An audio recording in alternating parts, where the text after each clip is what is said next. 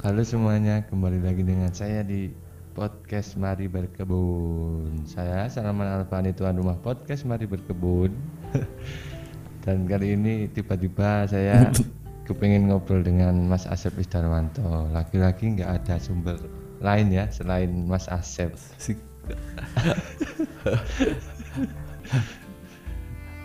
ya tadi kan Mas Asep bilang mau anu kasus yang viral emangnya yang viral apa? Lu hosi sopo? ya udah saya sih tak tanya ini. Kan gini Mas Asep. Ini kan di apa? Tadi kan kita ngobrol di back, back backstage ya. Di backchat. Itu backstage sih. Backchat. Chat apa chat? Chat. Backchat. Backchat. Nah, di backchat kita ngobrolin soal yang viral itu yang sedang ngetren sekarang itu kan itu kasusnya yang ada di Wapit itu ya Mm-mm. Nah itu kalau saya menilai dan eh, mencari informasi melalui kacamata orang umum Heeh. itu beberapa berita yang ke up begitu rata-rata intinya kan eh, di Wapit itu ngadain acara gitu terus tidak sesuai protokol atau gimana gitu kan tidak social distancing atau gimana gitu terus sampai-sampai eh, di apa namanya eh, apa itu sampai tenar terus sampai gugus tugas juga kalau nggak salah ya. Mm-mm. nah kalau menurut pendapatnya Mas Asep sendiri gimana itu? Oh, kalau kalau kita dari tergantung dari sudut pandang sendiri eh dari sudut pandang mana dulu. Kalau eh, kalau memang eh, dari sudut pandang dalam masa ini ya kayak sekarang lagi banyak pandemi ini emang kurang bijak sih menurut saya kalau ngadain acara keramaian kayak gitu. Kalau dilihat dari sudut pandang pandemi ya iya. kurang bijaknya maksudnya gimana? Iya, saat ini kan banyak masyarakat yang sedang khawatir gitu ya, eh, sedang banyak korban di mana-mana yang meninggal juga banyak. Eh, meninggal jadi- karena apa? Karena COVID kan. Oh gitu Ya, jadi kalau kita malah melakukan perbuatan yang nggak bertanggung jawab itu kayaknya malah eh, bukan hal yang baik menurut saya sih. Eh, itu kan kebetulan pas eh, menjelang hari kemerdekaan gitu ya. Eh, Jadi pas itu juga saya eh, bikin apa? eh, pas Podcast. bikin podcast juga sebenarnya. Eh, jadi saya bikin podcast itu isinya eh, mengisi kemerdekaan dengan bertanggung jawab gitu. Jadi eh, kemerdekaan itu nggak seharusnya diisi dengan hal-hal yang cuma sifatnya seremonial. gitu. hmm. Salah satunya kalau eh, kondisi kayak gini, di mana kita butuh social distancing gitu ya, isi kemerdekaan dengan hal yang bertanggung jawab. Salah satunya dengan social distancing. Gitu. itu salah satunya bentuk tanggung jawab termasuk bukan hanya se- seremonial maksudnya kayak kalangan umum. Jadi yang dimaksud Mas Asep itu seharusnya apalagi di hari kemerdekaan itu eh, sifat tanggung jawab kita di hari kemerdekaan kita itu justru lebih harusnya lebih peka gitu ya. Apalagi dengan kondisi corona seperti ini. Iya. eh, seperti itu. ya menurut saya bukan cuma pas hari kemerdekaan Mas Salman. Maksudnya ya eh, dalam sehari-hari eh, dan dicerminkan pada saat perayaan gitu. Jadi eh, masyarakat kita ini sebenarnya agak susah kalau dianggap eh, apa diajak melakukan apa ya eh, hal yang make sense gitu yang eh, bertanggung jawab gitu. Eh, Ya, jadi kalau menurut kembali lagi ke itu kalau menurut kacamata corona ya waktu pas corona itu musim pandemi itu memang di acara wap wapet itu istilahnya jenengan itu tadi eh, kurang bijak gitu ya. Yoi. Hmm, kurang bijak. Kalau di kacamata lain? Kacamata lain? Wah.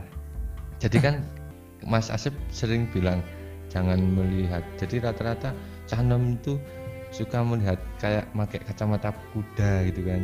Mm-mm. Nah, kalau dilihat kita buka itu kacamata itu terus kita lihat dari beberapa macam sisi sudut pandang gitu. Selain yang tadi dibicarakan Mas Asep soal sudut pandang ketika ada corona gitu. Kalau saya sih sebenarnya nggak terlalu tertarik untuk uh, untuk bicara soal konspirasi-konspirasi gitu ya. Uh, konspirasi-konspirasi itu menurut saya sih hmm, agak gimana ya, agak tricky. Siapa aja bisa bikin kayaknya. Jadi uh, kayaknya kalau saya sih nggak terlalu tertarik sebenarnya ngobrolin itu. Justru saya kan saya uh, kan nggak ngomongin ke konspirasi, kenapa? Tapi tendensinya kan ke situ Mas Alman. Kalau kalau saya sih yang saya yang saya amati selama ini memang masyarakat kita ini kalau disuruh bertindak yang bertanggung jawab itu agak agak nggak ada tradisinya gitu banyak kok contohnya misalnya eh, kita itu bertindak banyaknya kayak ikut-ikutan kayak tren-trenan gitu kayak misalnya ya wapit itu mungkin kebanyakan yang datang tuh ya cuma ikut-ikut temennya atau apa gitu kan.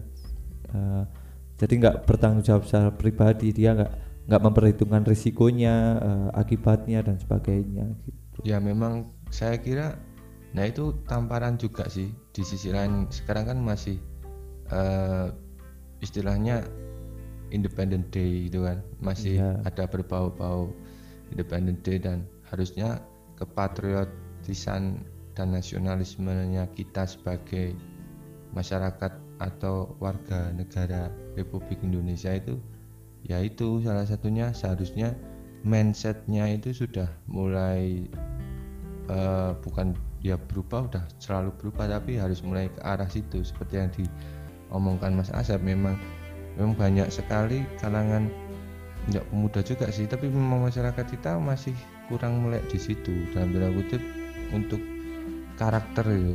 Komitmennya dia untuk jadi manusia yang berkarakter terus paham tentang ya seperti yang di, diomongin Mas Asep jadi jarang yang lupa bahwa dia itu harus bertanggung jawab kepada dirinya sendiri hmm, apalagi ya kan? Memang ya masyarakat itu. kita ini kan masyarakat gotong royong. Hmm, kalau masyarakat itu, gotong royong itu kan punya kembaran jadi masyarakat yang ikut-ikutan. Gitu. jadi kebanyakan kalau uh, kebanyakan keputusan masyarakat ini kita ini sekedar keputusan yang ikut-ikutan gitu. Coro Jawa itu sing lumrah kancane gitu. Oh, oh emang iya? Nah soalnya soalnya gini kalau kita nggak lumrah kancane pun toh ya nanti kita yo ya di dikucilkan. nah. dikucilkan atau dibedakan. Nah makanya itu nanti topiknya bisa mengarah ke persatuan dan nasionalisme juga kan nah, jadi hmm. kayak di Indonesia ini kan uh, katanya menghargai perbedaan katanya uh, bineka tunggal ika gitu tapi nyatanya uh, setiap orang yang berbeda itu cenderung dikucilkan kayaknya di Indonesia ini menjadi berbeda gitu bukan hal yang apa ya bukan hal yang bagus gitu dari hmm. sekolah uh, kita disuruh pakai seragam arisan pakai seragam tahlilan pakai seragam ben-benan pakai seragam. Jadi dalam menyikapi perbedaan cenderung masyarakat kita ini itu uh, apa ya uh, ditutupi pakai seragam gitu. Mungkin karena efek kelamaan mungkin mungkin itu peninggalan kolonial mungkin? Kalau saya sih mungkin malah peninggalan orde baru sih mungkin. Di oh, era kolonial dulu oh. buktinya di sumpah pemuda dan sebagainya uh, cenderung perbedaan itu cenderung diakomodir dengan bagus sih kayaknya. Tapi kan dalam keadaan tertentu yang waktu itu kan dalam keadaan ya istilahnya tertentu nggak nggak nggak, nggak kayak sekarang yang memang nggak ada tekanan atau apa gitu mungkin. Hmm, kalau kita uh, belajar dikit soal sejarah perdagangan segala itu kayaknya enggak sih. Soalnya uh, uh, kalau kita lihat misalnya di hasil elaborasi kebudayaan kayak misalnya wayang kulit itu kan di situ ada percampuran budaya Cina uh, budaya asli Jawa dan budaya Islam gitu misalnya. Itu kan kalau budaya yang nggak dianggap setara kan nggak bisa bercampur. Jadi kalau ada kesenian itu kan berarti tiga budaya ini udah dianggap setara gitu kan. Kalau saya sendiri sih melihat dari kacamata budayawan dan seniman gitu ya ya mm-hmm. benar juga sih ada benernya yang disampaikan Mas Asep itu. Cuman saya agak agak nggak setujunya yang tadi dibicarakan Mas Asep soal uh, esensi soal kayak uh, bahwa um, mem saya setuju dengan gini. Karena tadi intinya banyak atau kita menyadari bahwa di sini terutama di sekitar kita di masyarakat kita di negara kita masih banyak orang-orang yang melu-melu. Istilahnya kan bahasa Jawa nih. Iya kan melu-melu. Iya benar. Banyak orang yang melu-melu tidak mempunyai tanggung jawab tidak mempunyai komitmen akan dirinya sendiri. Bahkan kayak semacam hidup yuk wis urip ngono lho. Mas. Apa dah? Ya itu dan dan eh, yang berbeda pun dikucilkan. Kadang-kadang kita Ah. kaget. Ada anak yang introvert tahu-tahu punya uang banyak Mm, di di di gelendeng ngingu tuyul apa-apa. Karena dia berbeda nggak Iya. berseragam karena dia kerjanya nggak karyawan gitu kan. Hmm, ya karena karena semenjak sekolah pun kita udah diajarkan gitu eh, Iya. sepatunya harus sama bajunya harus Mm-mm. sama. Iya benar jadi ketika di kehidupan nyata ketemu perbedaan kaget cenderungnya masyarakat kita. Eh, saya sendiri pas tanggal 17 kemarin eh, kan ada kegiatan kayak semacam doa bersama gitu di kampung. Saya sendiri nggak nggak berangkat ya gitu. Itu doa bersama itu nggak social distancing? Eh, kalau saya lihat di apa penataan kursinya sih sebenarnya social distancing. Cuma kan eh, penerapannya daripada ada. resiko ya kan oh, oh, penerapannya saya nggak tahu wong wong nggak datang toh. Oh. kalau kalau saya sih daripada beresiko saya saya sekarang nganggapnya diri saya ini udah positif gitu aja. Eh, untuk biar nggak nulari orang lain gitu aja man. Mm-mm. ya emang Kalau- iya. Mm-mm, ya kalau- memang kan kuncinya orang ketika kunci orang bertanggung jawab tuh ya analoginya seperti yang disampaikan iya Semua kita seharusnya kayak bikin gitu. oh analoginya seperti itu. Saya juga sama. Analoginya makanya anggap aja saya apa seumpama ini ada penyakit anggap aja saya nggak tahu kena penyakit apa enggak ya anggap saya anggap aja saya udah kena penyakit dan biar nggak nularin gitu. Iya, Karena Nah, makanya saya ya, nggak terlalu dengan tertarik cara- sama teori konspirasi itu ya itu man. Orang eh, yang biasanya teori konspirasi itu kan bukan diciptakan karena make sense kita sebagai manusia gitu, bukan karena tanggung jawab kita sebagai manusia gitu kan, karena seneng aja biasanya. ya ya iya. Nek nek saya sih nggak nggak ke kanan atau nggak ke kiri juga sih. Maksudnya pu- mempunyai komitmen sendiri mempunyai pola pikir sendiri. Dan nggak juga terus nek disuruh saya memilih apakah saya di kubu yang tidak percaya corona enggak juga.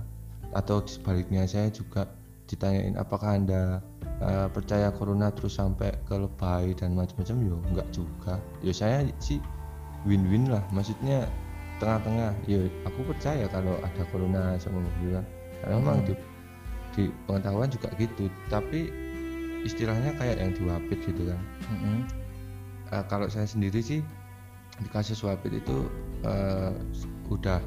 Memang iya saya sendiri mengakui bahwa di wapit secara sudut pandang saya ketika dinilai dari memang dari sudut pandemi itu ini di era pandemi kayak gini ya memang nggak etis atau istilahnya kayak nggak nggak mempunyai tanggung jawab tadi nggak menghargai ya lebih lebih umumnya seperti itu ya. Nggak Iya. meng- menghargai apa yang sudah yang memang sudah diterapkan sistem ini. Kan ini sudah jadi sistem. Jadi koyo ono iki lho wis ono corona ya wis koyo ngene iki ya wis rule-nya seperti ini yo koyo niat nek koyo wong ki koyo karyawan sing cah anyar yo luweh-luweh ngono ya to Iya. Ah, oh, istilahnya seperti itu neng ya di sudut lain banyak sih sing saya lihat dari sudut luar itu ah, padahal kan sekarang juga nggak cuma diwapit istilahnya maksudnya nggak cuma itu kan konsepnya musik toh konsepnya konser. Mm-mm. sedangkan banyak toh contoh-contoh keramaian yang sifatnya mungkin nggak konser gitu toh Oh, yang Mungkin- ternyata mengundang keramaian juga. Oh, oh, kayak tadi itu Mas Asep cerita bahwa itu ada doa bersama itu yuk keramaian meskipun eh, meskipun Wedding. itu oh, oh, Hmm, meskipun anu kayak gitu. Kita udut. Oke. meskipun tadi jenengan bilang untuk di doa bersama itu secara penataan kayaknya udah sesuai protokol tapi kenyataannya kita nggak tahu juga tuh. Hmm, mungkin Mau- kalau apakah saya pertanyaannya gini mas Asep, apakah penilaian standarisasi eh, new normal itu memang kan sudah ada itu protokolnya namanya aja udah ada protokolnya standar protokol baru. Berarti kan udah ada protokol terus sudah dilaksanain. Tapi kenapa masih ada terselip kayak itu ya kayak kasus-kasus kayak wabit gitu ya saya juga berpikir sih dan belum nemuin jawabannya juga itu kan kenapa gitu Eh, kalau menurut saya sih ya itu intinya eh, kita ini kebanyakan susah untuk eh, melakukan se- eh, sesuatu hal yang bertanggung jawab gitu. Kalau kalau mau diibaratkan gini ya, kalau eh, kan teman saya ada nih yang perawat eh, terus tertular COVID dari pasien gitu. oh Eh, Tapi kenapa contohnya aja- harus perawat tuh? kenapa? Kok harus perawat? Enggak, misalnya saya ada contoh kasus nih misalnya. Hmm. perawat di rumah sakit yang ketularan COVID dari pasien gitu kan. Padahal Oh. kita tahu kalau di rumah sakit prosedurnya udah kayak apa, mungkin perawat udah nggak lepas dari APD mungkin. Tapi sehati-hati itu aja masih tetap ada yang ketularan gitu loh man. Nah, berarti kan konteksnya kehati-hatian itu toh, Iya. yang yang menjadi pemicu atau yang menjadi poinnya, attentionnya itu. Mm-mm. Jadi se- penilaiannya itu seberapa hati-hatikah eh, bagi siapa pun yang ingin membuat acara atau apa gitu kan? Iya. Seberapa hati-hatikah tentang penerapan protokol itu? Jadi kan Iya. protokol itu dibuat untuk eh, masyarakat kita untuk lebih hati-hati dan mampu bertanggung jawab gitu kan? Iya, seharusnya sih gitu. Heeh. Seketat apa pun protokolnya, seketat apa pun peraturannya kalau nggak ada kesadaran dari diri kita ya percuma sih kayaknya. Yang perlu dibangun itu ya kesadaran itu. tapi nek kembali lagi kayak kita ya nggak bisa toh maksudnya terus eh, mungkin penyesuaiannya jadi gini kita nggak bisa juga langsung kita menstatementkan bahwa oh ketika ada protokol baru dan kita kayak semacam dikerangkeng dengan sesuatu hal yang baru yang belum pernah kita lakukan seumur hidup kita gitu kan dengan perubahan seperti ini. Terus terjadi gitu kan. Setelah terjadi kan biasanya manusia itu merasa bahwa dia itu terkekang atau wah kayak semacam mencari-cari celah atau apa pun gitu istilahnya. Ketika dibuat seperti itu dengan dalil-dalil atau alasan-alasan semacam kayak ekonomi atau ya butuh makan butuh kerja dan lain-lain. Dan nanti nek ditanyain atau ketika terjadi sesuatu hal di belakang tersebut di belakang apa yang sudah dilakukan eh, alibinya ya saya juga udah nganu protokol kok," dan lain-lain gitu. Iya, mungkin eh, konteksnya mungkin di beberapa ada eh, itu ya konteks ekonomi memang Oh. Eh, saat ini pekerja-pekerja yang terkait event gitu mungkin udah lama banget gak ada kerjaan eh, wedding organizer atau catering atau fotografer gitu kan Ya. misalnya Eh, memang memang susah sih makanya eh, kalau kalau apa ya kompleks sih man Nah itu kekomplekskan kekomplek kekompleksan itu kekomplekan itu yang membuat saya sendiri jadi bertanya-tanya. Jadi makanya saya nggak ke kanan ya nggak ke kiri karena itu terlalu kompleks gitu loh. Oh, ya karena Mas Salman juga sebagai pelakunya kan Pelaku apa? pelaku industri event Ya nggak. Ya saya istilahnya cari makannya memang di event sama. ya makanya Tapi- eh, hal kayak gini itu nggak bisa dibangun instan mas Eh, kalau menurut saya ya eh, kesadaran kayak gini itu multidimensi jadi harusnya kalau kita pekerja event gitu ya misalnya eh, ketika ada situasi kayak gini seharusnya kita bisa mikir juga kita harus ke mana eh, alternatif pekerjaan kita apa dan sebagainya ya gitu itu Mas. itu di podcast podcast kita sebelumnya Ah, sudah sering ngobrolin di situ kan udah Iya. pernah dibahas cara cara kita bertahan Ah, ya, tapi cuma- nggak cuma bertahan tapi menang Eh, eh, cuma kaitannya dengan dengan yang tadi yang di Wapit itu Oh, oh. Kalau ini ini agak tendensi nggak apa-apa mungkin kalau pengelolanya Wapit mungkin ya sebagai contoh yang udah kejadian Heeh. eh, pengelolanya Wapit bisa berpikir kayak gitu mungkin mereka bisa mengeluarkan eh, apa ya bisa membuat kegiatan yang nggak mencederai protokol tadi mungkin itu kan karena mereka mema- masih memaksakan eh, model bisnis lama mereka di keadaan yang baru gitu kan Nah, yang saya maksud di situ. Hmm, Sedangkan kan di situ ada berbagai macam orang nih dengan berbagai macam opini dan mempunyai uh, sudut pandang yang berbeda-beda, apalagi tentang event dan corona istilahnya atau event dan protokol. mm, Ada yang mungkin mempunyai makna seperti kita atau ada yang berbeda, ada yang langsung pure dia terlalu ke itu ke ekonomi alasannya karena ya butuh mangan kok piye dan lain- ada yang ya karena saya musisi kapan lagi digatekke dan lain-lain gitu. Ya terlalu kompleks memang di akhirnya. Mm, mm. tapi itu kan terjadi ketika eh alasan itu ada ketika sudah terjadi. Ya bener. Ketika Heeh. udah udah di gap udah diomel-omelin baru Yes. nyari celahnya. Nah Ya, yang itu kan perbuatan yang nggak bertanggung jawab makanya. Nah yang yang saya maksud di situ. Mm-mm.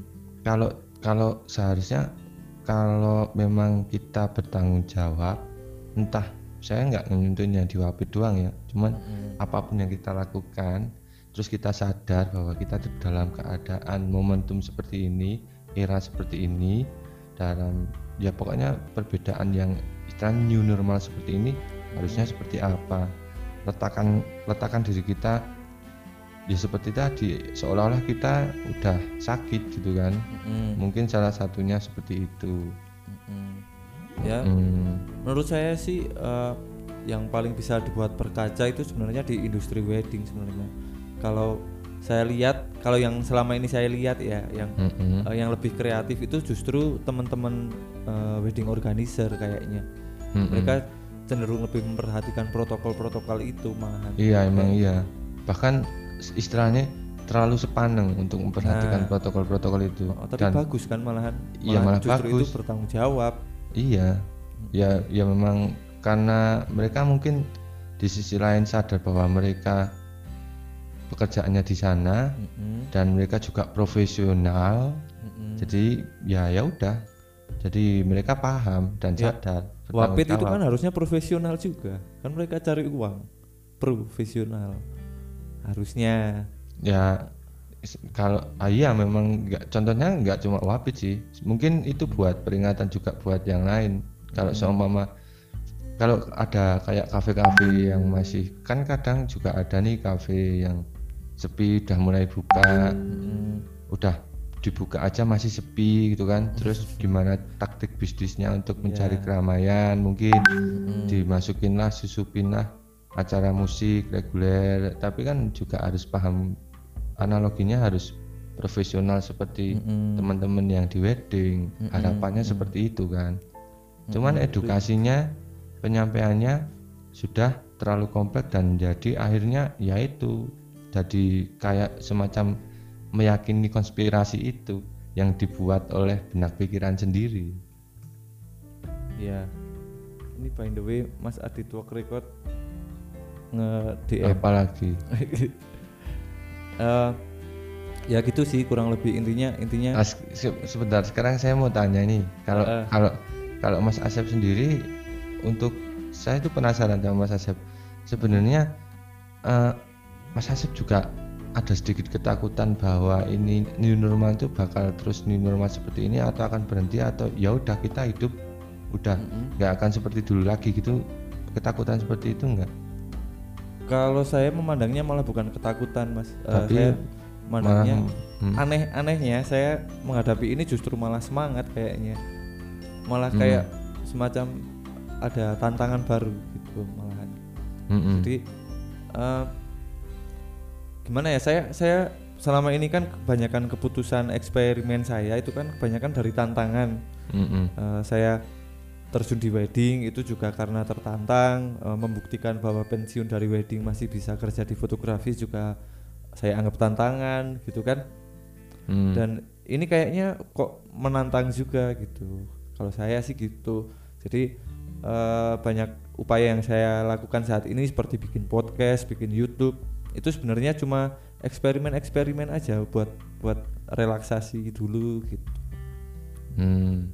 dan eh, beberapa kali malah menemukan juga celah untuk cari uang juga di situ padahal awalnya niatnya nggak ada ke situ. Mm-mm, kayak semacam ngisi seminar nah, gitu ya. misalnya gitu. Mau nggak ngomongin topik yang agak lebih bahaya? Apa? Masih ada kaitannya sama wapit. Apa? Eh, jadi pembukaan tempat-tempat wisata di lahan-lahan konservasi kayak Wapit kalau di Temanggung ya kayak Hmm. Wapit, Posong dan eh, apa itu yang di kandangan itu? Anu. Eh, apa? Apa ki jenenge sini hutan itu? Mm-mm, betul. Ya kayak gitulah. Pokoknya eh, tempat-tempat kayak gini tuh sebenarnya berpolemik juga secara eh, kelestarian lingkungan sebenarnya mas. Eh, ya ya jelas. Sekarang se- analoginya paling umum aja kita lihat wong kuwi cagar wong kuwi alam sing notabene itu dilestarikan dan memang biarkan menjadi alami. Tapi jadi saya sering gini sama teman-teman seniman dan budaya nih mas. Saya seneng ser- seneng ini yo jadi konteksnya lebih ya bahaya emang. Saya itu orang yang nggak setuju ketika ada kampung wisata. Paham nggak? Mm, saya nggak setuju. Saya memang beneran saya terang-terangan bilang memang saya nggak setuju eh, adanya kampung wisata. Karena saya lebih setuju adanya di jangan gini loh eh, ojo mbok yo di anu jenenge wisata karena Mm. itu eh, jabarannya lebih ke koyo adol kok ngedol gitu loh saya Iya. lebih setuju jadi kampung budaya paham nggak mm-mm, mm-mm. jadi Ya. bukan kampung ini analoginya ya jadi nggak kan banyak sekali nih kampung-kampung Hmm. terus jadi kampung wisata menjadi omset Mm-mm, terus mm-mm. nganu apa istilahnya cara Jawa niki akeh wong mrono akeh turis mrono akeh wong do wisata. Mm-mm. karena dia kan wisata tuh menjual gitu kan. Di- dijual tuh Mm-mm. dijual. Saya lebih seneng kampung budaya. Jadi bedanya wisata dan budaya. Ketika kampung budaya itu yo kampung itu wis di karakter wis duwe wis duwe komitmen wis duwe hal sing ciri khas ning kono sing memang dijaga dan kuwi prinsipe kampung kuwi. Yo wong ki seneng dolan ning kampung kuwi ning kampung budaya ki yo mergo budayane. Iya. Jadi memang oh contoh nih kampung ini contoh ya. Contoh kampung Cegawen. Kampung Cegawen terkenal dari zaman Salman? dulu. Cek, cek. Ini saya boleh masukin Mas Adit nggak? janganlah men wah nengki ae Sik, terus ki ae jadi gini Iya. Cak, kampung dari Cegawen kan di kampung Heeh. istilahnya atau Pandean. Pandean itu ketok toh Pandean. Ciri khasnya dulu kampungnya adalah orang-orang yang sok mandi besi atau membuat besi oh toh Eh, eh. Ah, kalau di situ kan berarti ketika jad- dijadikan kampung budaya kan wis wis ketok karakternya kampungnya jadi wis wis budaya sono budaya nih itu kan nek jadi kampung wisata pandian kampung Mm-mm. wisata Mm-mm. didoli itu wong-wong sing do seneng mandi itu dijual jadi omset. Nah contoh yang kayak yang disebutin Mas Asep itu kaya neng posong sing kuwi alam yo contoh Mm. nah saya juga sedikit miris tuh Eh, nek saya kan kebetulan karena dulu saya pernah kerja di perhutani juga eh, di Hmm. Kemenhut sih bukan perhutani dan kebetulan kenal juga sama beberapa orang perhutani yang kerja di kantor pengawasan Jumprit gitu ya. Hmm. Eh, kan eh, kebetulan juga banyak teman-teman karena lingkaran saya dulu di situ banyak teman-teman di Temanggung yang juga eh, mengawasi itu kan. Jadi eh, sejak awal pembukaan posong dan jumprit itu emang ada polemiknya eh, di masalah pelestarian alam itu. Kalau contoh poinnya ini yang Poinnya, contoh yang- aja, heeh. contoh yang paling ke- baru itu waktu di posong banjir kemarin. Oh iya iya iya. Itu kan banyak teman-teman yang nyalahin pembangunan dan betonisasi juga di sana Heeh. contohnya paling gampang itu misalnya eh, jadi kalau kayak posong itu misalnya di eh, lahan terasi ring eh, di beton gitu kan nanti penyerapan airnya nggak bagus buat lahan-lahan di bawahnya gitu teknisnya banyak lah kurang lebihnya kayak gitu paham paham Terus? saya. ya sangkut pautnya ya Mm. istilahnya kalau posong itu masih agak ringan karena lahan di sana eh, itu sifatnya lahan pertanian kalau yang agak agak eh, agak berpolemik lagi ini sebenarnya wapit ini sebenarnya Mm-mm. Wap, uh, saya nggak tahu teknisnya di perizinannya kayak apa sih status lahannya Wapit kayak gimana saya juga kurang tahu sebenarnya cuma Hmm, kan kalau kita lihat sebenarnya uh, lokasinya Wapit itu ada di hutan konservasi Hmm, hmm. Uh, jadi di situ kan ada habitat monyet juga ya itu oh. ada habitat binatang liar juga uh, Hmm. dan binatang liar itu biasanya kalau itu lahan konservasi memang dijaga interaksinya dari keramaian gitu biasanya biar nggak berubah perilaku gitu Mm-mm. biasanya iya iya Nah, iya. makanya eh, kalau yang nggak bisa kita bicarakan di sini itu soal selentingan bagaimana izin pembukaan lahan ini hidup eh, atau turun gitu. Saya Hmm. yang saya nggak berani bahas di situ karena saya nggak tahu teknis-teknisnya. sebenarnya. Tapi memang sejak awal sih pembukaan eh, lahan-lahan apa wisata-wisata di ini kayak kayak kayak gini ini memang berpolemik secara pelestarian lingkungan sebenarnya. Nah itu dene istilah gini, dene eh, beberapa orang kayak teman-temannya Mas Asep dan yang komunitasnya gitu kan, istilah circle-nya udah paham di situ. Kenapa Mm-mm. tidak melakukan sesuatu? eh yang dilakukan sih sebenarnya cuma apa ya ya kalah kalah apa sih man Mas Salman kan tahu siapa pengelolanya Wapit Nek, nek saya berani sih nggak jadi kira-kira Berani bukan apa? berani sih. Tadi kita tuh sebenarnya paham mas. Jadi orang orang miskin tuh jangan pernah jangan pernah melawan orang kaya, orang kaya Enggak sih jangan saya pernah. saya nggak saya bukannya nuduh macam-macam mungkin iya. memang kita nggak tahu dealnya kayak apa eh, pengurusan Enggak, iya. saya Cuman sebenarnya gini, malah nggak tahu ini status status lahannya Wapit itu seperti apa sebenarnya saya juga kurang tahu sih cuma dulu pas waktu saya masih eh, ikut pelatihan SAR di sana masih ada kantor Polhut di sana memang setahu saya lahan itu lahan konservasi waktu itu gitu Mm-mm. Saya yo sempat berpikir ketika Wapit kok yuk jadi wisata tuh Mm-mm. perasaan zamannya kecil saya Mm-mm. ketika di Wapit yang sekarang ini itu Mm-mm. banyak kerau iya yuk bahkan resek-resek bahkan nggak ada orang sing sampai sana nek nggak Heeh. sing memang bener-bener orang sing kepingin Iya. delok ketek-ketek delok monyet gitu kan Oh, nek dulu kan memang bukan hutan wisata itu memang Iya. eh, kalau ada kegiatan di sana kayaknya cuma kegiatan-kegiatan pecinta alam gitu. yes oh, oh. Buat jadi latihan pramuka dan sebagainya. oh, oh. bahkan di sana tuh eh, hampir momen kalau dulu ya itu Hmm. eh, kayak monyet-monyet itu suara monyet dari pinggir jalan itu aja udah Hmm. kedengeran Iya sih. iya maksudnya menandakan Mm-mm. memang bener kayaknya dulu itu hutan kon- konservasi jadi kenapa kok bisa ada jadi wapit itu saya juga nggak tahu sih Eh, kenapa ada wapit Juk? terus kok jadi wisata kayak kosong pun juga perasaan dari dulu tuh daerah kosong sana tuh ya udah ada tuh nih tapi nggak ada bangunan kayak sekarang yang udah yang trending itu jadi tempat wisata kosong iya. kosong tuh lah ya tempat gonceng gitu biar ya wis ono tuh nih Mm-mm. Ya gimana ya? Susah di ininya mas.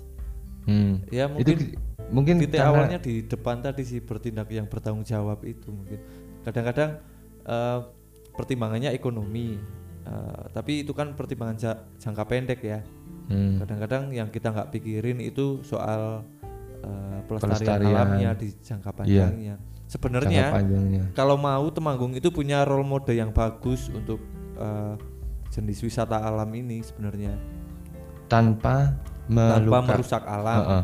tanpa Con- tan- contohnya tanpa pasar papringan itu Heeh. Menurut Contoh saya sih apa? pasar papringan pasar papringannya Pak Singgi itu Heeh. eh, itu menurut saya komplit aspeknya dari wisata budaya dan wisata alam dan Iya. itu role Ekonomi- model yang bagus ekonominya saya. ekonominya juga masuk itu iya ekonomi masuk eh, pelestarian alamnya masuk dan bahkan udah dapat penghargaan internasional gitu bahkan Mm-mm. Iya. Memang iya. Cuman kembali lagi ke netizen 62 ya. Jadi ke netizen 62 nggak paham mas soal seperti itu. Pahamnya yo. Iki ono wisata tempat wisata kayak ini nggak tahu apa itu role model nggak bisa tahu oh ini maksudnya gini oh ini konservasi alam jo ini gini.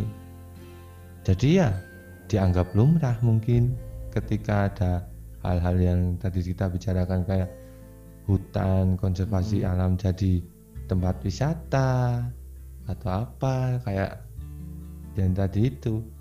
Iya sih.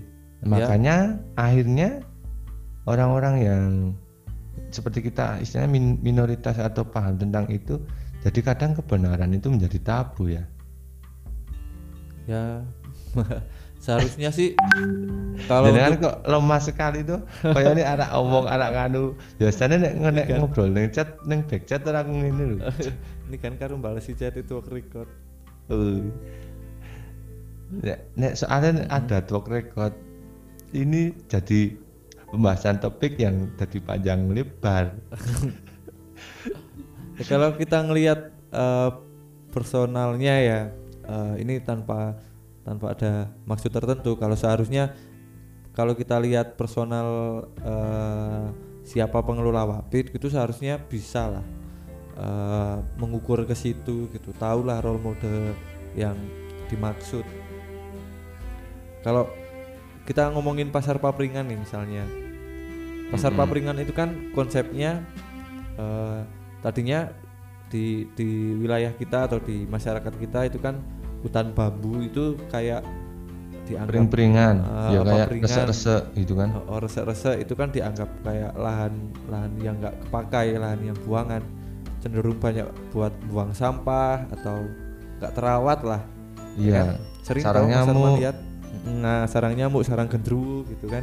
Ah, Padahal eh, dari sisi pelestarian alam nih, tanaman bambu itu kan kegunaannya banyak sekali. Eh, bisa difungsikan untuk banyak hal dari tanamannya. Eh, serapan airnya menghasilkan oksigen yang banyak itu juga kan dari sisi kelestarian alamnya penting bambu.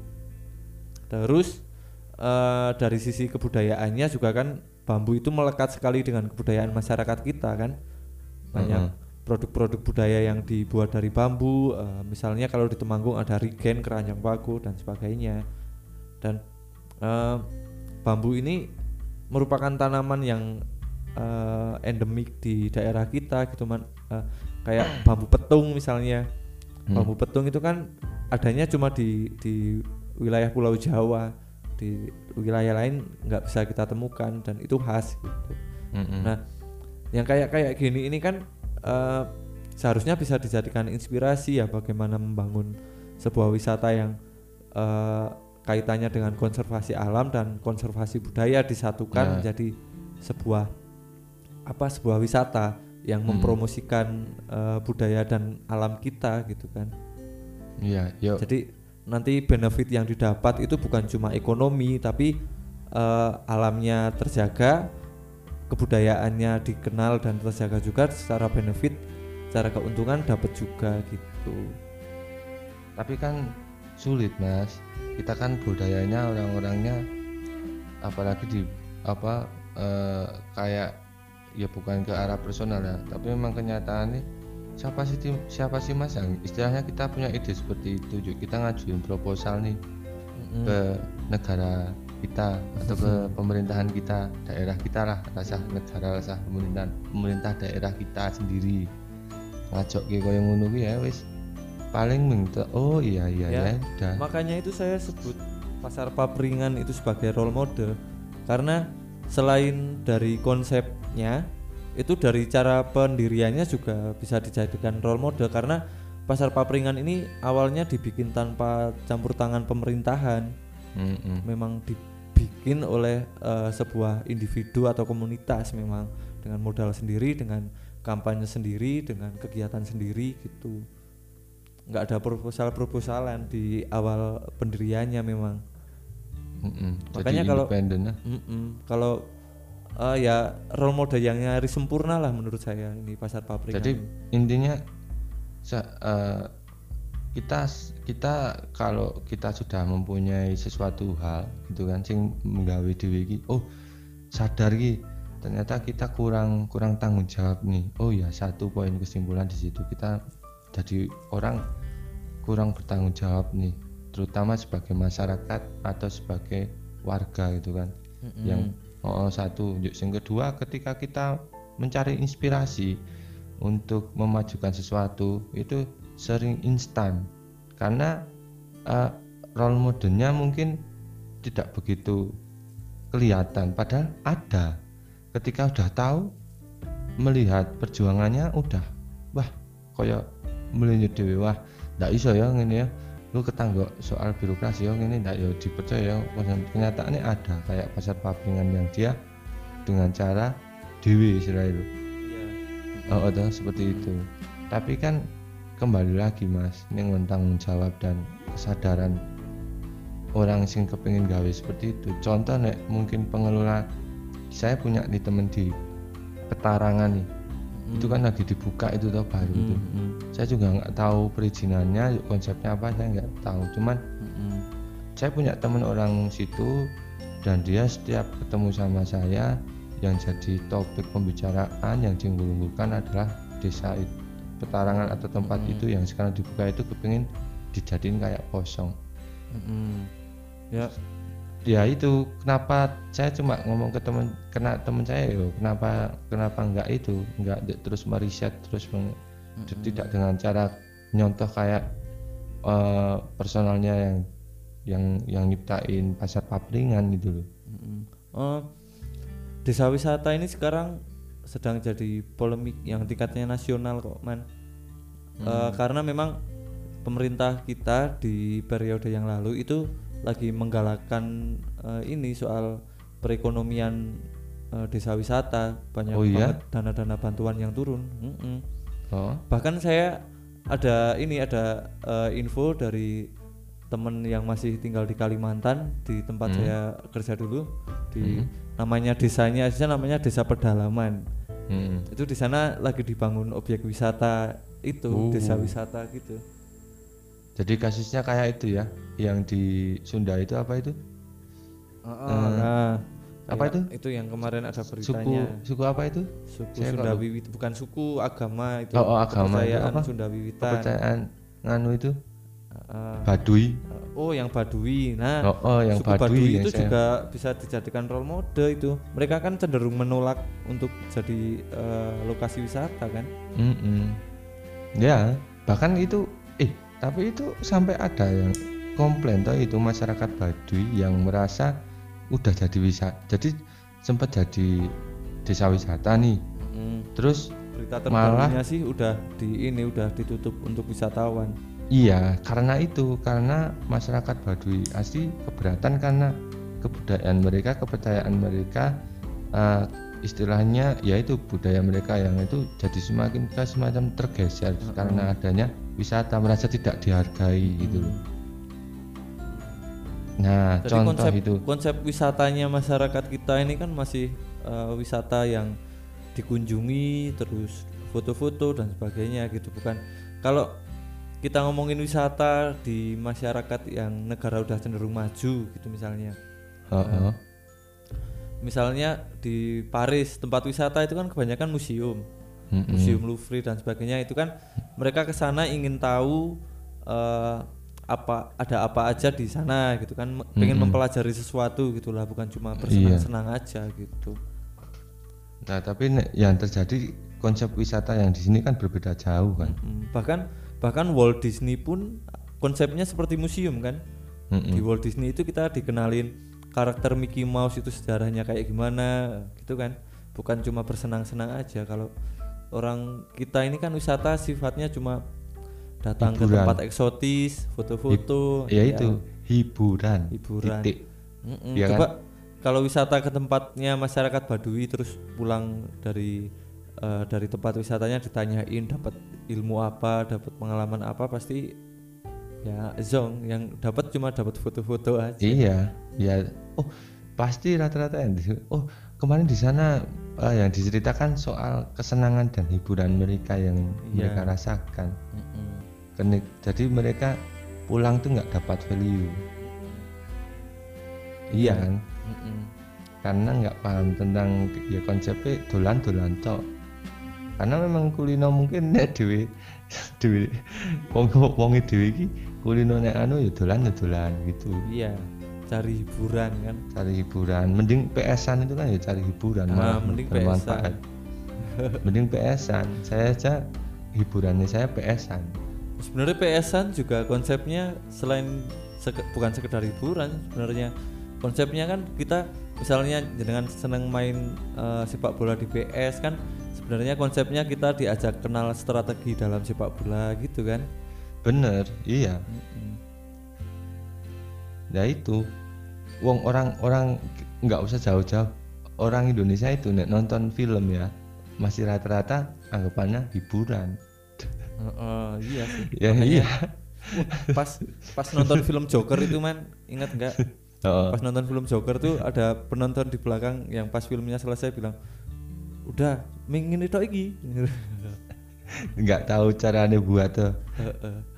Aku kok Joker ya sebelum Joker nih sebelum Joker itu saya penikmat film termasuk film animasi ya Heeh. tahu film Incredible loh ya Incredible itu dari Incredible pertama kedua itu waktunya 14 tahun loh Mas Asep. Tahu. bahkan saya tahu dan saya ngikuti karena saya memang bukan hanya menikmati atau merasa terhibur dengan film itu tapi juga karena saya mencari yang lain itu saya belajar lain yang banyak hal di film itu. Mm-mm. nah itu saya ketika pertama kali premiernya Incredible yang kedua itu ya. Mm-mm. ada sing sing komen yang sama di belakang ya waktu keluar dari bioskop itu wah ini ki film ki aku ketbian loh ini ngenteni. Ternyata yo suwi-suwi ya filmnya memang gawe ini nganu eh kok gawe ini ceritanya ya memang ini tok endingnya yang ini. But ini saya mereka nggak tahu cara membuat film dengan animasi sehebat iya itu gitu loh. Mm-mm. dengan proses itu mereka tidak gitu. tidak menilai dari sudut itu Mm-mm. Wong Jack Sparrow, Pirates of Caribbean, saya itu Uh-uh. saat tamat dari awal sampai akhir bahkan yang terakhir yang yang sequel yang kelima itu Mm-mm. saya sampai di PHP 4 tahun pun saya Tetap nonton tuh masih merasa puas dan marem iya malah Karena- sampai sekarang masih diulang-ulang tuh nontonnya. Iya. Sampai tetap tak tonton. Kalau ada di TV atau apa itu tetap tonton. Bahkan saya masih sering nonton-nonton apa scene-nya yang yang ikonik-ikonik gitu. Karena memang the this is of masterpiece menurut saya.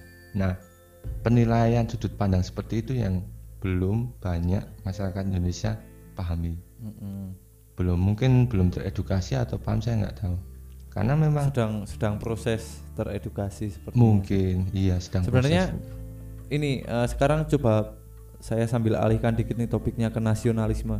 Sebenarnya kalau kita kalau misalnya Mas Salman punya teman orang Jerman, orang Eropa lah, orang Eropa kebanyakan kan memandang nasionalisme itu sebagai hal yang buruk, Mas Salman. Di eh, negara kita ini kan nasionalisme itu cinta apa NKRI NKRI harga mati gitu itu kan nasionalisme. Itu kan dianggap sebagai hal yang bagus gitu kan. Mm-mm. sebenarnya kalau di masyarakat dunia di masyarakat demokrasi dunia nasionalisme itu dianggap eh, hal yang buruk. Karena dianggap menyeragamkan segala sesuatu gitu Mas Salman. Hmm. jadi kalau eh, misalnya Partai Demokrat itu nasionalis agamais eh apa nasionalis religius oh itu udah nggak nyambung sekali kan makanya Hmm. Indonesia ini kulturnya cenderung sangat pop cenderung mencampurkan kanan dan kiri gitu makanya agak susah mengedukasi ke itu kalau Mas Salman sendiri nasionalismenya menurut Mas Salman nasionalisme itu apa? nasionalisme Heeh. ya menurut saya nggak begitu paham sih nasionalisme itu. Ya sepahamnya aja dari selama ini Mas Salman sebagai warga negara yang dirasakan ketika mendengar kata nasionalisme itu apa ininya perasaannya atau Ya. yang terpikirkan lah. Hormat terhadap bendera itu tuh kalau upacara itu nasionalisme enggak sih? Kapan sih terakhir kita upacara lihat bendera kemarin hormat kepada kemarin bendera kemarin itu disuruh Enggak, maksud saya depan belum TV selesai eh, maksudnya ikut upacara hormat bendera, ikut nyanyi Indonesia Raya yang sampai kena ke hati itu kapan sih terakhir? Saya Pernah? mungkin Yang eh, sampai kita nyanyinya sampai nangis, Nangis. sampai terharu gitu. pernah waktu ikut lomba tuh. Mm-mm. Nah, udah lama. Kan? Udah lama SD. Saya terakhir juga waktu nonton eh, apa ya nonton Indonesia lawan Malaysia itu kapan tuh? Udah lama banget. Zaman awal-awal nikah kayaknya. Itu malah saya malah nggak nonton ya mas. Itu saya nonton karena dibeliin tiket waktu itu. Saudara saya ada yang baru pindah di Jakarta gitu terus Hmm. saya diajak nonton. Lah emangnya nasionalis menurut Mas Asep gimana tuh? Eh, saya mau nggak tahu, Mbok saya diberitahu. Mancing. Kok mancing? Ya seperti Serius, yang saya di awal tahu. tadi, seperti yang awal di saya tadi udah bilang kan eh, di Eropa itu ada anggapan kalau nasionalisme itu dianggap sebagai penyeragaman eh, segala, segala sesuatu diseragamkan. Jadi eh, seperti yang saya bilang tadi, masyarakat kita ini cenderung menyikapi perbedaan itu dengan cara menutupi perbedaan itu agar terlihat sama gitu loh Mas Salman. Mm-mm. Dan- tidak men- tidak menerima perbedaan gitu. Nah, bukannya bukannya apa? Bukannya berkompromi dengan perbedaan, tapi perbedaan itu berusaha ditutup-tutupi agar sekilas nampaknya sama. Hmm, kayak semacam propaganda itu, Pak. Eh, ya nggak sampai pro- ya termasuk propaganda caranya dengan propaganda. Tapi kan Hmm. eh, yang berusaha ditutupi kan itu kayak eh, kita misalnya punya temen yang orang Papua gitu ya misalnya. Mm-mm. kadang-kadang kan kita takut-takut eh, guyoni atau bercanda soal kulit hitam, rambut keriting gitu kan takut Mm-mm. rasis atau apa gitu kan. Mm-mm. Itu kan menandakan bahwa pemahaman kita terhadap kita sama mereka ini nggak nggak akrab-akrab banget gitu. Hmm. Kalau kita udah akrab itu kayaknya bercanda kayak gitu udah menyenangkan aja kan. Mm-mm. Selama ini kan kita ditutup-tutupi dengan seragam itu bahwa eh, darah kita merah, tulang kita putih, kita bineka tunggal ika. Padahal kita sama sekali nggak memahami ini antara eh, orang Jawa dan orang Papua. Sama sekali nggak ada pemahaman yang terbentuk, nggak ada keakraban yang terbentuk. gitu. Hmm. Jadi walaupun sehar- seharusnya- walaupun kelihatannya seragam, kelihatannya rukun, padahal ada ada api dalam sekam yang terbentuk kan.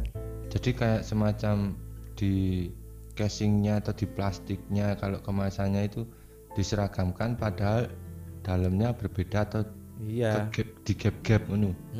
Nek Ya, paling- ini paling gampang gap kan di ya. sekolahan itu kita lihat paling gampang di sekolahan itu kita lihat semuanya pakai seragam kalau kita tanya sama guru biasanya alasannya eh, biar nggak ada kesenjangan gitu kan antara yang miskin dan yang kaya iya Ya, kenapa harus diseragamkan kalau eh, ya biar biar kelihatan ganteng dan cantik. alasannya kan biar yang nggak yang miskin nggak minder gitu kan misalnya Heeh. Berarti kan salah, harusnya kan yang miskin dipupuk kepercayaan dirinya supaya nggak minder gitu kan, bukan bukan yang kaya disuruh berpakaian sama dengan yang miskin supaya yang miskin nggak minder kalau nanti sepulang sekolah si miskin ini ketemu temennya yang kaya naik mobil atau pakai pakaian bagus ketika keluar ke kehidupan nyata ternyata kehidupan itu nggak seperti di sekolah akhirnya bingung akhirnya bertarung gitu kan yang terjadi di masyarakat kita.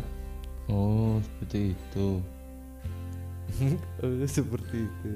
Berarti kalau nas nasionalis kita itu masih seperti itu? Em, kayaknya sih kayaknya sih perubahannya kelihatan ada cuma yang masih terlihat tendensinya sih kayak gitu. Kalau saya sih wong pahamnya nasionalis itu ya itu kalau kita pas Agustusan kemerdekaan gitu Nah, kan. makanya itu, saya tadi nanyanya itu, nanyanya kapan terakhir kali kita ikut upacara tanpa merasa kepanasan, Mm-mm. sampai Iya khusyuk. Kalau sholat itu kita sampai khusyuk, sampai eh, konsentrasi full ke sholat-sholat, ke bacaan-bacaan sholatnya itu kapan? Sampai kita bisa memak- memaknai sholatnya kita atau acaranya kita ini terakhir kali kapan? Ternyata udah lama sekali. berarti berarti eh, rata-rata mungkin mungkin loh ini ya masyarakat kita juga nggak paham seperti itu ya Eh, iya sepertinya dan itu mungkin nggak suatu saat masyarakat itu menjadi paham. Eh, kayaknya bisa cuma lama. Karena eh, caranya? Gini eh, kalau car ka- kita nggak usah jauh-jauh ke caranya dulu deh. Kita kalau mau di, digali akarnya kan karena masyarakat Indonesia ini kan eh, sifatnya masyarakat yang sosial sekali gitu kan. Mm-mm. yang gotong royong tadi. Mm-mm. Eh, kalau sisi sisi positifnya nih misalnya sisi positifnya masyarakat gotong royong itu kan kalau ada bencana ada eh, kayak gini tuh langsung ada bantuan langsung apa Mm-mm. dan masyarakat internasional tuh paling paling heran Suka. sama masyarakat kita kalau soal sumbangan-sumbangan Sosialis. ini kan iya Eh, paling paling apa ya paling sosial lah Iya, paling paling paling paling sosial. guyup gitu Mm-mm. Nah, tapi kan konsekuensinya masyarakat sosial ini kan eh punya kayak kehausan, eh, punya semacam kalau disebutnya itu krisis identitas gitu. Sebagai personal lah ya, sebagai manusia Mm-mm. gitu. Jadi Mm-mm. identitas kita ini kan kadang-kadang terwakili ini misalnya eh kita ini alumni sekolah A, kamu alumni Hmm. sekolah B gitu kan. iya Kadang-kadang sekolah A dan SMA. sekolah B tawuran gitu kan. iya Nah, kita ini kan kayak eh, ada semacam keharusan untuk menjadi bagian dari sebuah komunitas gitu loh Mas Salman. Mm-mm. Eh, masalahnya kan di situ. Jadi eh, secara nggak langsung walaupun masyarakat kita ini guyup rukun, tapi ada ada konsekuensinya nih. Harus ada komunitas-komunitas ini karena eh, kecenderungan sosial itu gitu loh. itu yang membuat apa istilahnya kita nggak nggak nggak ngeh ini ya. Jadi nek dhewe iki ternyata wis suwi koyo ngono ngono ya. Iya. Dan Kita- itu ter- terbentuk sebenarnya nek ditarik mundur itu dari mana tuh sebabnya? Em, dari mana ya kalau ditarik mundur? Ya sudah dari lama, dari eh, karena masyarakatnya cenderung masyarakat sosial, maka skill-skill yang dibangun itu ya skill-skill sosial gitu loh Mas Salman. Kalau Tapi kalau di eh, kalau kita kan backgroundnya masyarakat Jawa ya terutama mm, kan masyarakatnya masyarakat agraris. mm-mm. Eh, ma- kalau diterapkan di masyarakat agraris mungkin nggak terlalu akan banyak eh, apa masalah yang timbul sih mungkin karena misalnya kalau dulu orang mau panen itu kan harus gotong royong orang sekampung ganti-gantian gitu kan. Mm-mm. ketika sekarang masyarakat kita mulai beralih nih dari masyarakat agraris ke masyarakat industri pada akhirnya kan akan banyak masalah di mana di masyarakat industri ini yang seharusnya lebih lebih menonjol itu skill-skill personalnya setiap orang gitu. Saya kok berpikir sampai speechless nih dengannya nih. Mas Asep ternyata pikirannya seperti sampai seperti itu ya. saya kan pengamat sosial sih enggak, Hmm. enggak pengamat Tapi enggak enggak ya karena enggak- memang enggak enggak golongan ke sosial loh. saya kebetulan saya kan memang dulu sekolahnya di bidang sosiologi teman-teman saya otomatis juga ngobrolnya sehari-hari kayak gini makanya terpapar juga gitu Kalau saya muncul pertanyaan nih berarti eh, ketika kita kan sudah terbiasa dengan konsep atau budaya kita yang sudah terbentuk dari lama Mm-mm, yang jadi menjadi masyarakat identik sosial. Iya kan? Nah dari situ sampai ke nasionalis, sampai ke seragaman kayak semacam yang tadi disampaikan Mas Asep kan. Mm-mm. Tapi saya kira eh, udah mulai berubah juga deh, apalagi di era sekarang. iya memang sekarang eh, sekarang malah kita udah tertinggal dua kali perubahan ini dari masyarakat industri ke masyarakat global yang dipercepat dengan adanya internet saat ini malahan Apa itu masyarakat global tuh? Contohnya? masyarakat global itu kan intinya eh, masyarakat yang udah ber- apa ya udah nggak ada sekat-sekat sekat-sekat eh, antar negara ini sekarang ini. Sekarang ini kan semua persaingan sifatnya udah global mas Salman. Misalnya eh, yang paling banyak di kita itu misalnya desainer lah. Misalnya desainer Hmm. logo itu kan sekarang udah bisa jual produknya ke semua negara di dunia kan? Hmm. Nah, Nah, artinya kan sekarang pergaulan manusia ini tingkatnya bukan cuma antara kelompok satu dan kelompok bertetangganya gitu. Sekarang pergaulannya udah pergaulan global. Mas Salman bisa bergaul dengan orang New York saat ini, Iya emang gitu iya. kan. Dan eh, ini kan ada gapnya nanti. Ketika kita belum bisa beralih dari masyarakat agraris ke industri, sekarang kita Udah harus global. Heeh, udah harus berubah jadi masyarakat global saat ini. Berarti sangat cepet ya PR dewe. Iya, sangat banyak PR-nya. Oh, pantesan kita akhirnya kebingungan. Nah, akhirnya sektor wisata kita jadinya ikut berantakan kan kayak tadi. Mm-mm. Ya masuk akal itu. Nggak usah ke sektor wisata. Saya malah berpikirnya ke masyarakat itu sendiri. Iya. Maksudnya ke yang paling bawah lah. Paling simpelnya kampung-kampung lah. Kampung di kampung-kampung terpencil atau kampung-kampung yang tersudut gitu kan. Mm-mm. Mereka anak logikanya kayak sini kota itu, sing di ibu kota dan lain-lain Mm-mm. udah pada kebingungan. Maksudnya untuk untuk ngejar menjadi masyarakat yang global untuk paham. Jadi kan analoginya Mas Mas Yop tadi bilang ketika tentang masyarakat global, contoh saya sendiri ya. Sama saya seorang fotografer, saya bisa menjual sampai luar negeri tapi juga saya berarti mempunyai pesaing di Dari luar ini. negeri, ya, iya, betul. sak dunia maksudnya. Mm. Seluruh dunia kan. Heeh, dan Mm-mm. Tapi Sekarang- saya juga mempunyai keuntungan dan kelebihan kan di poin Mm-mm. dari masyarakat global itu. iya. Poin dan sekarang kan dipertegas lagi dengan pandemi ini Mas Salman.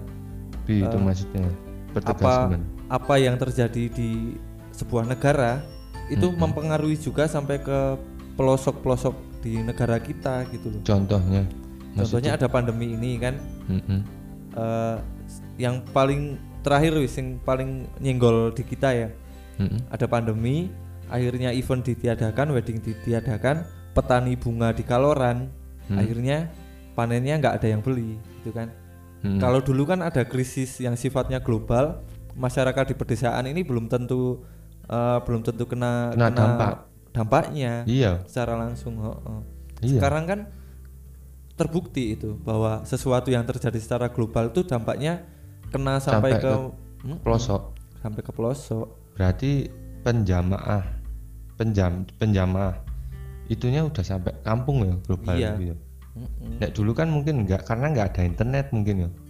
Heeh, karena dulu sistem ekonomi eh, rantai ekonomi itu belum terkait sampai ke pelosok-pelosok gitu Heeh, intinya di situ. Ya mungkin teknisnya sih kayak kuwi kan internet kan menyambungkan semuanya. Heeh. Tadi wong sing wong desa pun iso ndelok istilahnya ning Jepang kono, iso ndelok video ning Jepang gitu Mm, kan. dan sekarang orang Jepang bisa beli bahan baku dari pelosok Kaloran gitu kan. Langsung tanpa melalui broker, tanpa, melalui, melalui- agensi, cuma langsung personal ke personal wis iso gitu kan. ya Nah, ketika Jepang pembelinya tidak ada otomatis yang di pedalaman Kaloran kan kena dampaknya gitu Mm.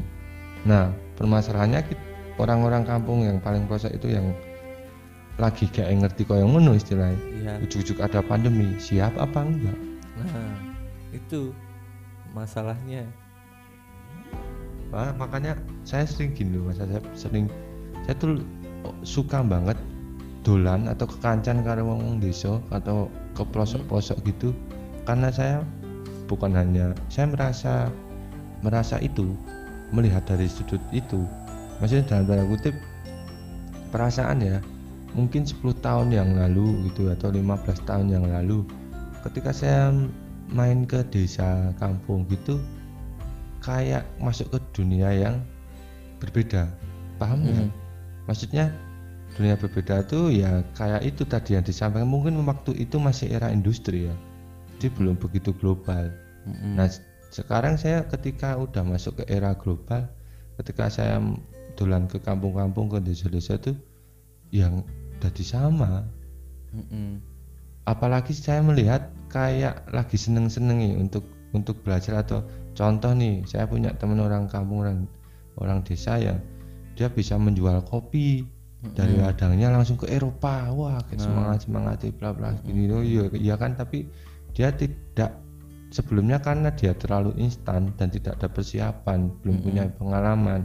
Jadi istilahnya orang lagi bersinar gitu loh bersinar di era global dia nggak paham bahwa ternyata ketika dia masuk di era global eh itu ada loh apa pesaing kamu itu yang juga dari global. Mm-mm.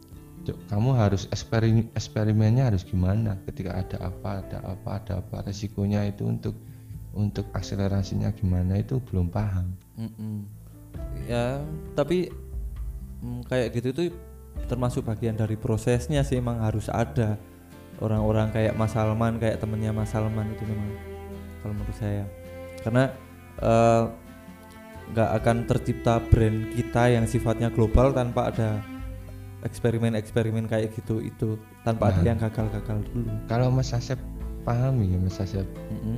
Eh, nah padahal kalau kita nyambung ke sektor budaya Mm-mm. padahal eh, kebudayaan kita yang mempunyai eh, istilahnya budi pekerti nilai yang lebih gitu kan dan bisa justru tanpa mungkin gini saya sering berpikir bahwa sebenarnya budaya itu adalah sebu- suatu jembatan ilmu pengetahuan yang agung. Dalam tanda kutip gini mungkin kita sebagai orang kota yang akademis yang istilah berpendidikan punya pengalaman gitu kita bisa menyampaikan lewat komunikatif dan kita melalui akal dan nalar ya mas.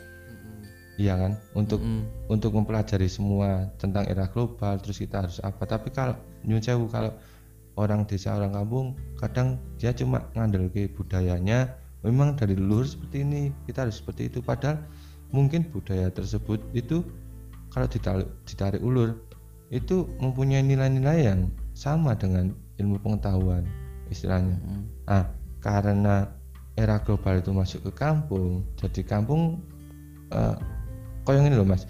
Ono uang gak seneng-senenge contoh uang gak seneng-senenge PS paham nggak? Mm-mm. Ki- zaman dulu kita nih sekolah Nintendo yo nang PS1 lho apa nang sek seko segas nih ngon. Eh, PS1 Mm-mm. nek kita udah mengikuti kita wis tahu ngemek Nintendo atau Segas ke PS1 tidak begitu antusias. Tapi nek dulu nih pas zaman Nintendo kita masih dolanane game buat air kita masih dolanane gerobak sodor bentik yuk ke yuk ujung-ujung ada PS1 yuk kita langsung bisa dolanan PS1 gak seneng-seneng itu mas Mm-mm. Nah, kadang tuh masyarakat di kampung-kampung itu seperti itu. Ud- Kayak seneng-senengnya dia masuk di global, bisa menjual hasil tanine atau bisa buat ap- apa, juk omsetnya lebih gede dan lain-lain. Mereka lupa budaya mereka. Jadi nggak nggak men apa ya nggak mention gitu loh. Mm-mm. Nah itu yang membuat semakin parah lunturnya dan semakin bingungnya semakin parah. Udah budayanya hilang dalam kutip istilah budaya itu koyo koyo iki loh pegangan kalian dalam tanda kutip untuk bukan untuk yuk idealis banget untuk Mm-mm. wah ini budaya saya memang seperti ini dan tidak anu enggak cuman budaya itu kan ya banyak mas dan Mm-mm. itu terisolir terfilter juga melalui zaman Mm-mm. banyak budaya yang buruk yang terisolir karena zaman juga ada tuh. Mm-mm. Nah, tapi sekarang justru ke fil- filter itu ketika ada era global budaya yang baik pun ikut ke filter.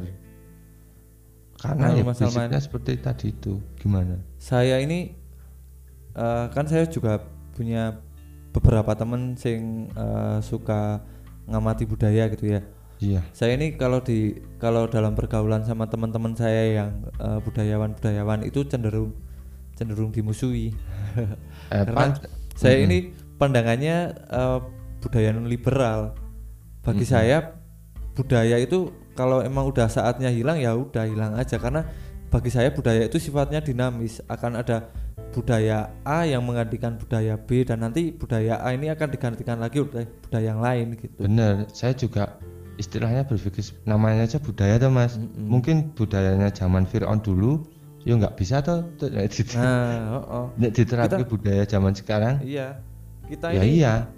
fokusnya kalau kalau saya sebagai orang Jawa nih misalnya wah, banyak yang fokusnya wayang gitu kan. Wayang sebagai budaya bangsa dipasarkan dengan macam-macam. Kalau kita fokusnya ke wayang terus ya budaya kita nggak akan ke mana-mana. Kalau kita ambil contoh Korea nih Korea itu bisa masukin budaya pop barat ke budaya mereka sehingga jadi ada K-pop nih nah itu kan termasuk budaya baru termasuk eh, budaya yang tercipta dari apa dari akulturasi budaya barat ke Nah, budaya sa- Eropa Saya kan? potong ya. Saya jadi ingat jadi yang Korea itu itu menandakan bahwa negara Korea itu dia mampu bersaing di era global plus yo untuk budaya ini gitu. iya dan Dari sebagai yang- pemenang Heeh, yang menjadi role-nya kan itu toh. iya Nah, itu itu yang sudah terjadi dan itu sudah mendahului kita, negara Mm-mm. kita. Nah, saya kira negara kita itu lagi berjuang di situ toh, lagi Mm-mm, berproses gitu loh. Iya. Kalau kita ngomong budaya Indonesia, Wah, kayak mas. itu yang terbersit di kepala kita kan sesuatu yang sifatnya tradisional gitu kan. Budaya Iya. Indonesia itu pasti eh, kalau kita ngajuin pertanyaan kilat nih, apa rapid Mm-mm. test gitu. Budaya Indonesia apa? Pasti jawabannya tari-tarian, eh, kesenian, wayang-wayangan gitu Mm-mm. kan. Jadi sesuatu yang udah ada dulu gitu, bukan sesuatu yang akan kita ciptakan ke depan gitu. Bener-bener itu, itu kesimpulan yang keren itu topiknya ini. Saya sih- ya, Jujur kalau memang wayang udah nggak menarik buat generasi muda ya udah nggak apa-apa. Kenapa harus dipaksa generasi muda harus tertarik sama wayang? mm-mm. Karena Kecua- kecuali ya, kecuali Mm-mm. wayang mampu Nah, mampu berevolusi. nah berevolusi ya berevo- wayang mampu berevolusi sampai akhirnya jadi sesuatu hal yang menarik gitu ya. mm, mungkin dan evolusinya pun nggak boleh evolusi yang maksa kayak memasukkan wayang jadi karakter game itu kayaknya terlalu maksa dan terlalu mudah dilupakan gitu kayaknya. aku padahal gak ada awang Terlalu tapi maksa. kan tapi kan ono sing lebih menarik mungkin tiga film Nah, bisa. nah semacam itu kan Mm-mm. jadi kita masih nguri-nguri toh Iya, dan nah, saya mulai ngefans sama Deddy Corbuzier tuh karena Deddy Corbuzier berani bikin film animasi yang itu yang Heeh, naik sing- kris itu. Mm-mm, dan iya. Dan pembuatannya pakai lagi- HP sih san. Ah, yang yang animasi itu yang kena kris itu loh yang tokoh wayang. Oh iya dijadikan oh, animasi ah. sing dilebakan itu kan Oh, oh, dan itu rugi san. Keren. Rugi dan masih dibikin part 2 nya keren emang iya. Jadi Kadang- memang Hah? Enggak. D- Jadi kadang gini, saya juga berpikir nih, apa eh, saya sendiri kan kumpulnya sama orang-orang seni dan Mm-mm. budaya tuh mas, Mm-mm. dan banyak yang yang di situ apa ya saya sendiri nggak munafik sering menilai gitu Mm-mm. eh, pengenalan budaya itu masih dengan konsep yang lama iya Mm-mm. konsep yang lama bahkan saya tuh sebenarnya masuk di situ itu selalu ngejak konco-konco sing gelem takjak sing gelem nyambung gitu loh. Mm-mm. untuk apalagi saya seneng film tuh mas. Saya suka buat film. Sering banget saya bu yo ini bu- buat film dokumenter. Istilahnya saya merubah paradigma itu untuk saya apa eh, niat tulus saya nggak akan merubah nilai tersebut nilai kebudayaan tersebut enggak cuman pengen lagi nih loh mas. Mm. ya men, ya seperti tadi. Ya men men ya tadi tetap ono budayanya tapi menjadi budaya yang berevolusi gitu loh. Kayak batik. Batik kan mungkin iso digawe nggak cuma batik seperti itu tapi juga logo kayak apa bisa batik itu dibuat kayak plural gitu kan? Mm-mm. apa apa Iya. Dan kebanyakan kan eh, yang dijadikan motivasi motivasi kita dalam mempelajari budaya itu kan eh, heroisme masa lalu ya. Misalnya Nah, cerita ke yes Majapahit dulu bisa gini Yes. kok kita enggak gitu kan. nah, padahal itu sebenarnya konsepnya sama loh mas Iya. maksudnya gini heroisme masa lalu itu kan terjadi kar- karena waktu dulu waktu dulu ora ono alat perekam suara tuh mas iya nggak ada istilahnya eh, visualisasi yo nggak ada. Mm-mm. cuma eh seko eh seko cerita ke cerita atau lambe itu lambe istilahnya gitu kan. Sampai terjadinya cerita yang besar Mm-mm. menjadi cerita hero. Semacam kayak gitu kan. Mm-mm. nah kenapa sekarang udah ada teknologi dan lain-lain pakai cara seperti itu aja. Cuman diubah konsepnya. bener bener cuma diubah konsepnya caranya Mm-mm. masih sama bikin kulit berbentuk orang gitu kan iya contoh itu film apa kayak sing film Gundala dan Heeh. dan udah nonton nggak udah Gundala Nah, itu. Joko Anwar Hmm. Film Gundala itu termasuk eh yang berani loh waktu itu. iya sangat berani itu Iya, banget saya sangat saya saya sendiri mengapresiasi. Tapi saya kecewanya sama masyarakat nih, man, sing nonton. Maksudnya kok orang mudeng ya? Nek maksudnya Joko Anwar tuh sebenarnya ada kayak itu. iya Maksudnya dia kepengen nguri-nguri tapi dengan rev- mere- merevolusi itu itu. iya Heeh. memang Neng- gimana ya masih jauh panggang dari api sih itu PR loh mas saya sendiri masih gitu saya kadang suka eh, contoh nih kadang suka ngu- banyak atau saya saya sering sering ya mas. Nek kalau gini jadi saya mau mau eh, kemarin kan mas Asep sesumbar atau gaya atau sombong saya bahwa sok ngisi seminar ya, mas dan dibayar. Eh, eh. saya itu sebenarnya ya di balik layar saya aktivitas saya saya juga juga jadi itu ngisi jadi pengisi pengisi acara. Tapi apa? Ngisi nau bar, ngaji bareng. Heeh, heeh. sering saya duduk bareng dengan masyarakat masyarakat kampung masyarakat paling bawah. Mm-mm. dengan dengan gaya jagongan dengan gaya ya nek di saya itu ya kayak gitu itu tuh jagongan sama beberapa tokoh masyarakat terus diskusi bareng. Nah itu seminar saya seperti itu.